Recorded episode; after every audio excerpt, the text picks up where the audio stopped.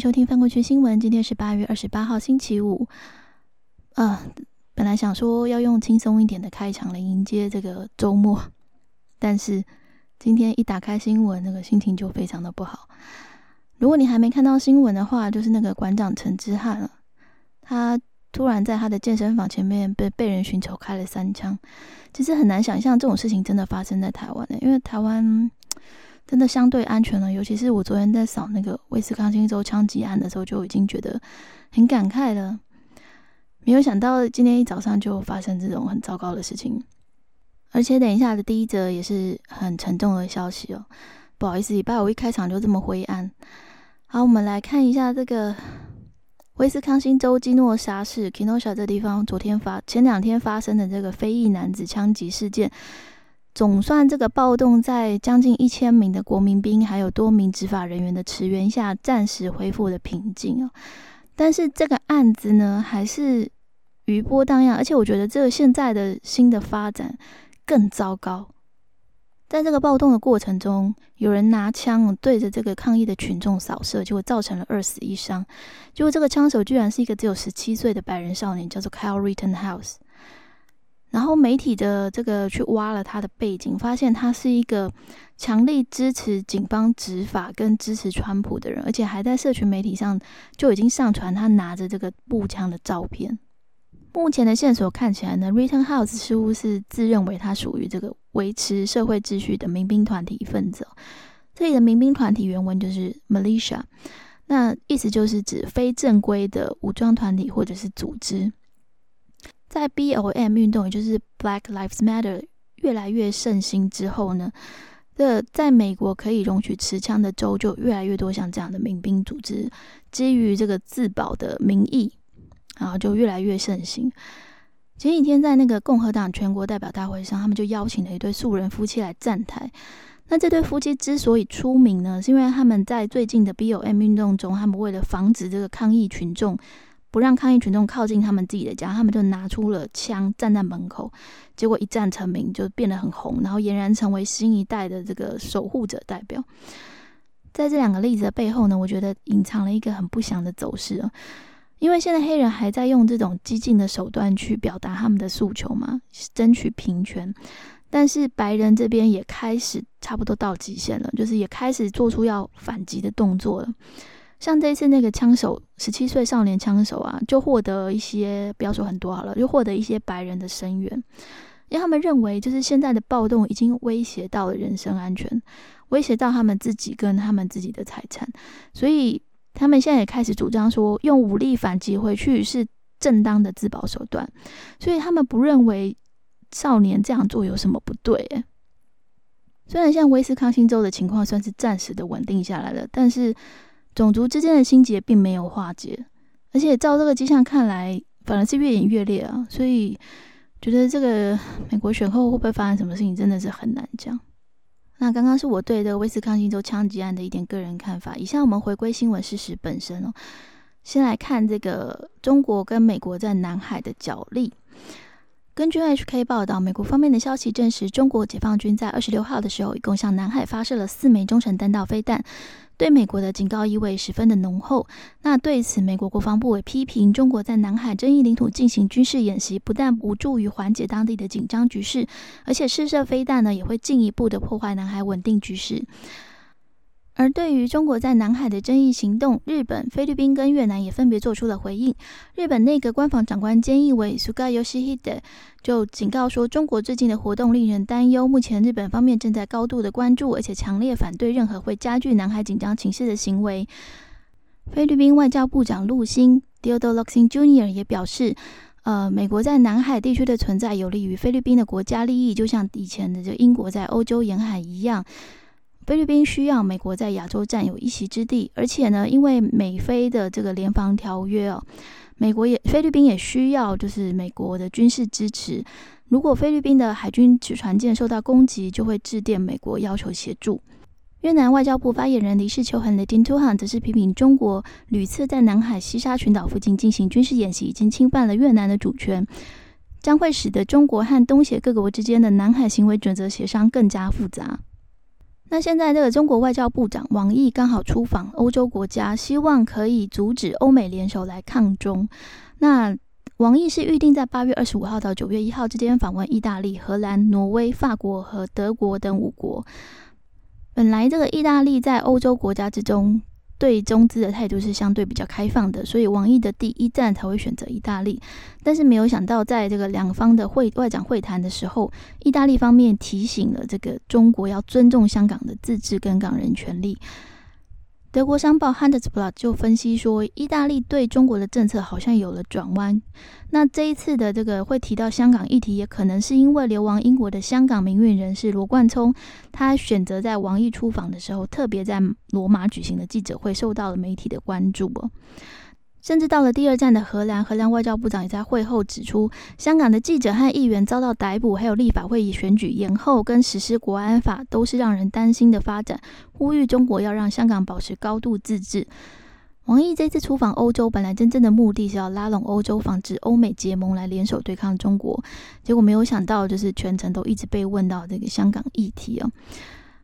最近欧洲国家对中国的这个疑虑越来越多，那北京方面试图把它解释成是美国施压的结果。不过有柏林学者指出，事实上，欧洲对中国观感恶化的真正原因是中国在疫情初期的不透明又可疑的口罩外交，以及对香港自由的打压。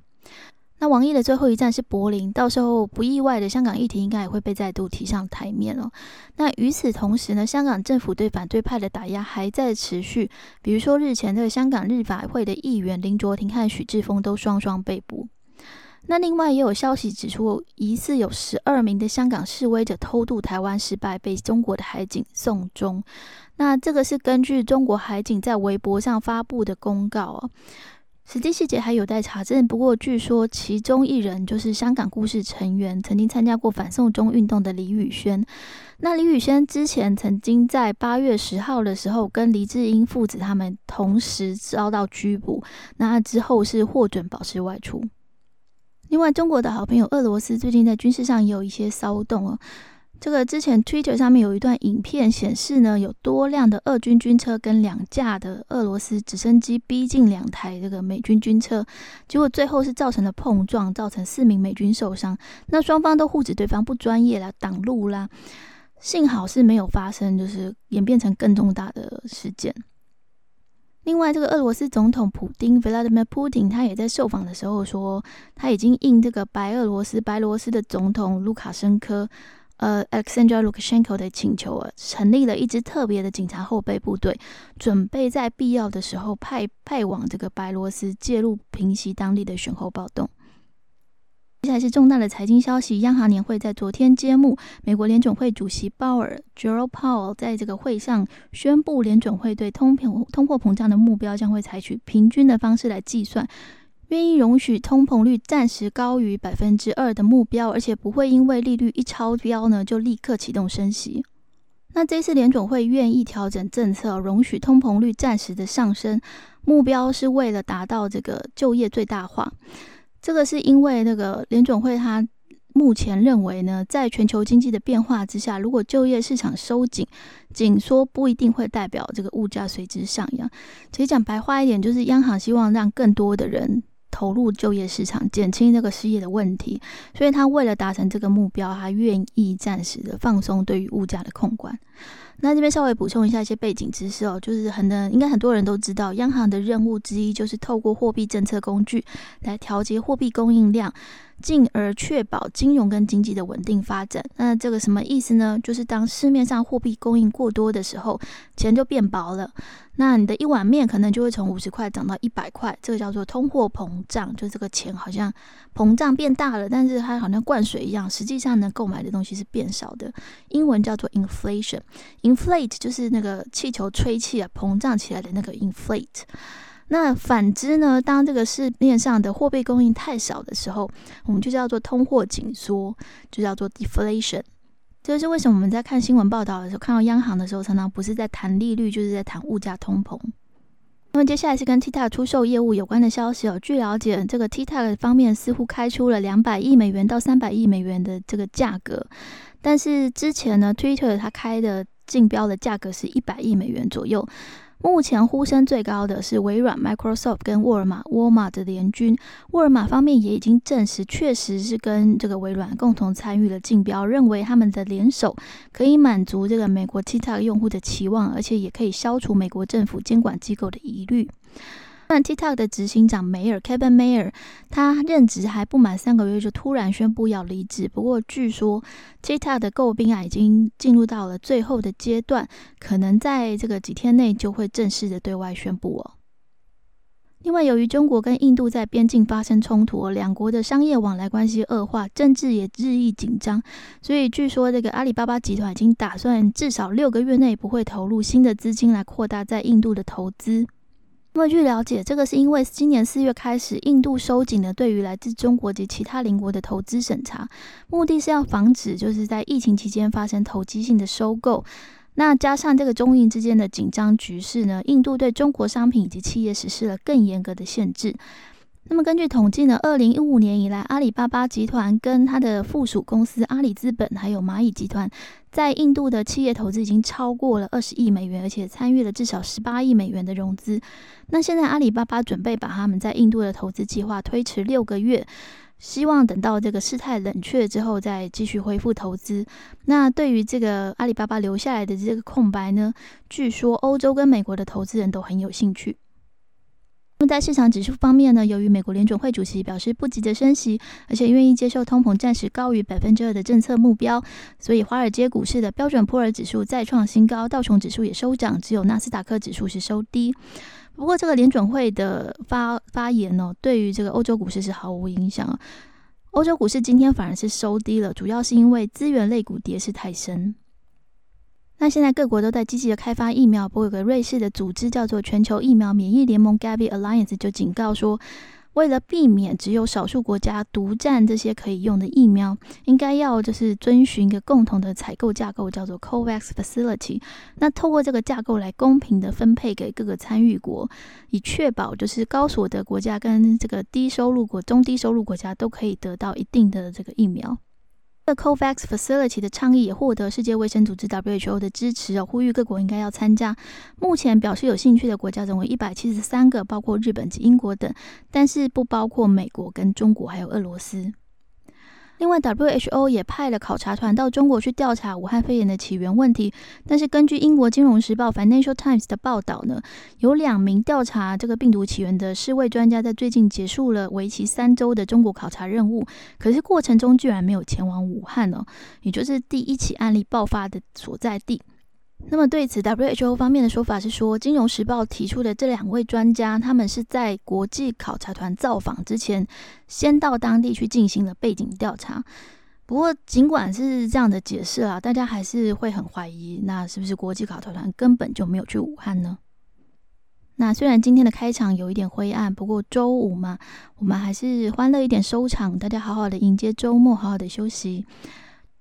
那今年因为疫情的关系，很多活动都被迫暂停或者是要延期。那为了让一年一度的圣诞节活动可以如期的举行，在英国伦敦的圣诞老人学校已经决定要提早举办防疫的培训活动，教圣诞老公公们制作红白色的口罩，然后也训练他们要保持这个社交距离，比如说改成透过这个洞口啦，或者是雪橇来递送他们的礼物。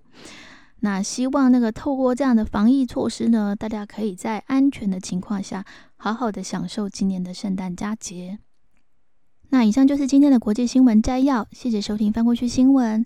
呃，我们上架已经差不多一个礼拜多了，那但是在这个流程跟作业的方式上面，可能都还有很多要改进的地方。像今天上架时间应该就会超级晚，因为我在录制的过程中一直被很。糟糕的这个环境严重打扰，所以花了很多很多时间在录，就相当的，哎，这个真的是很伤脑筋。那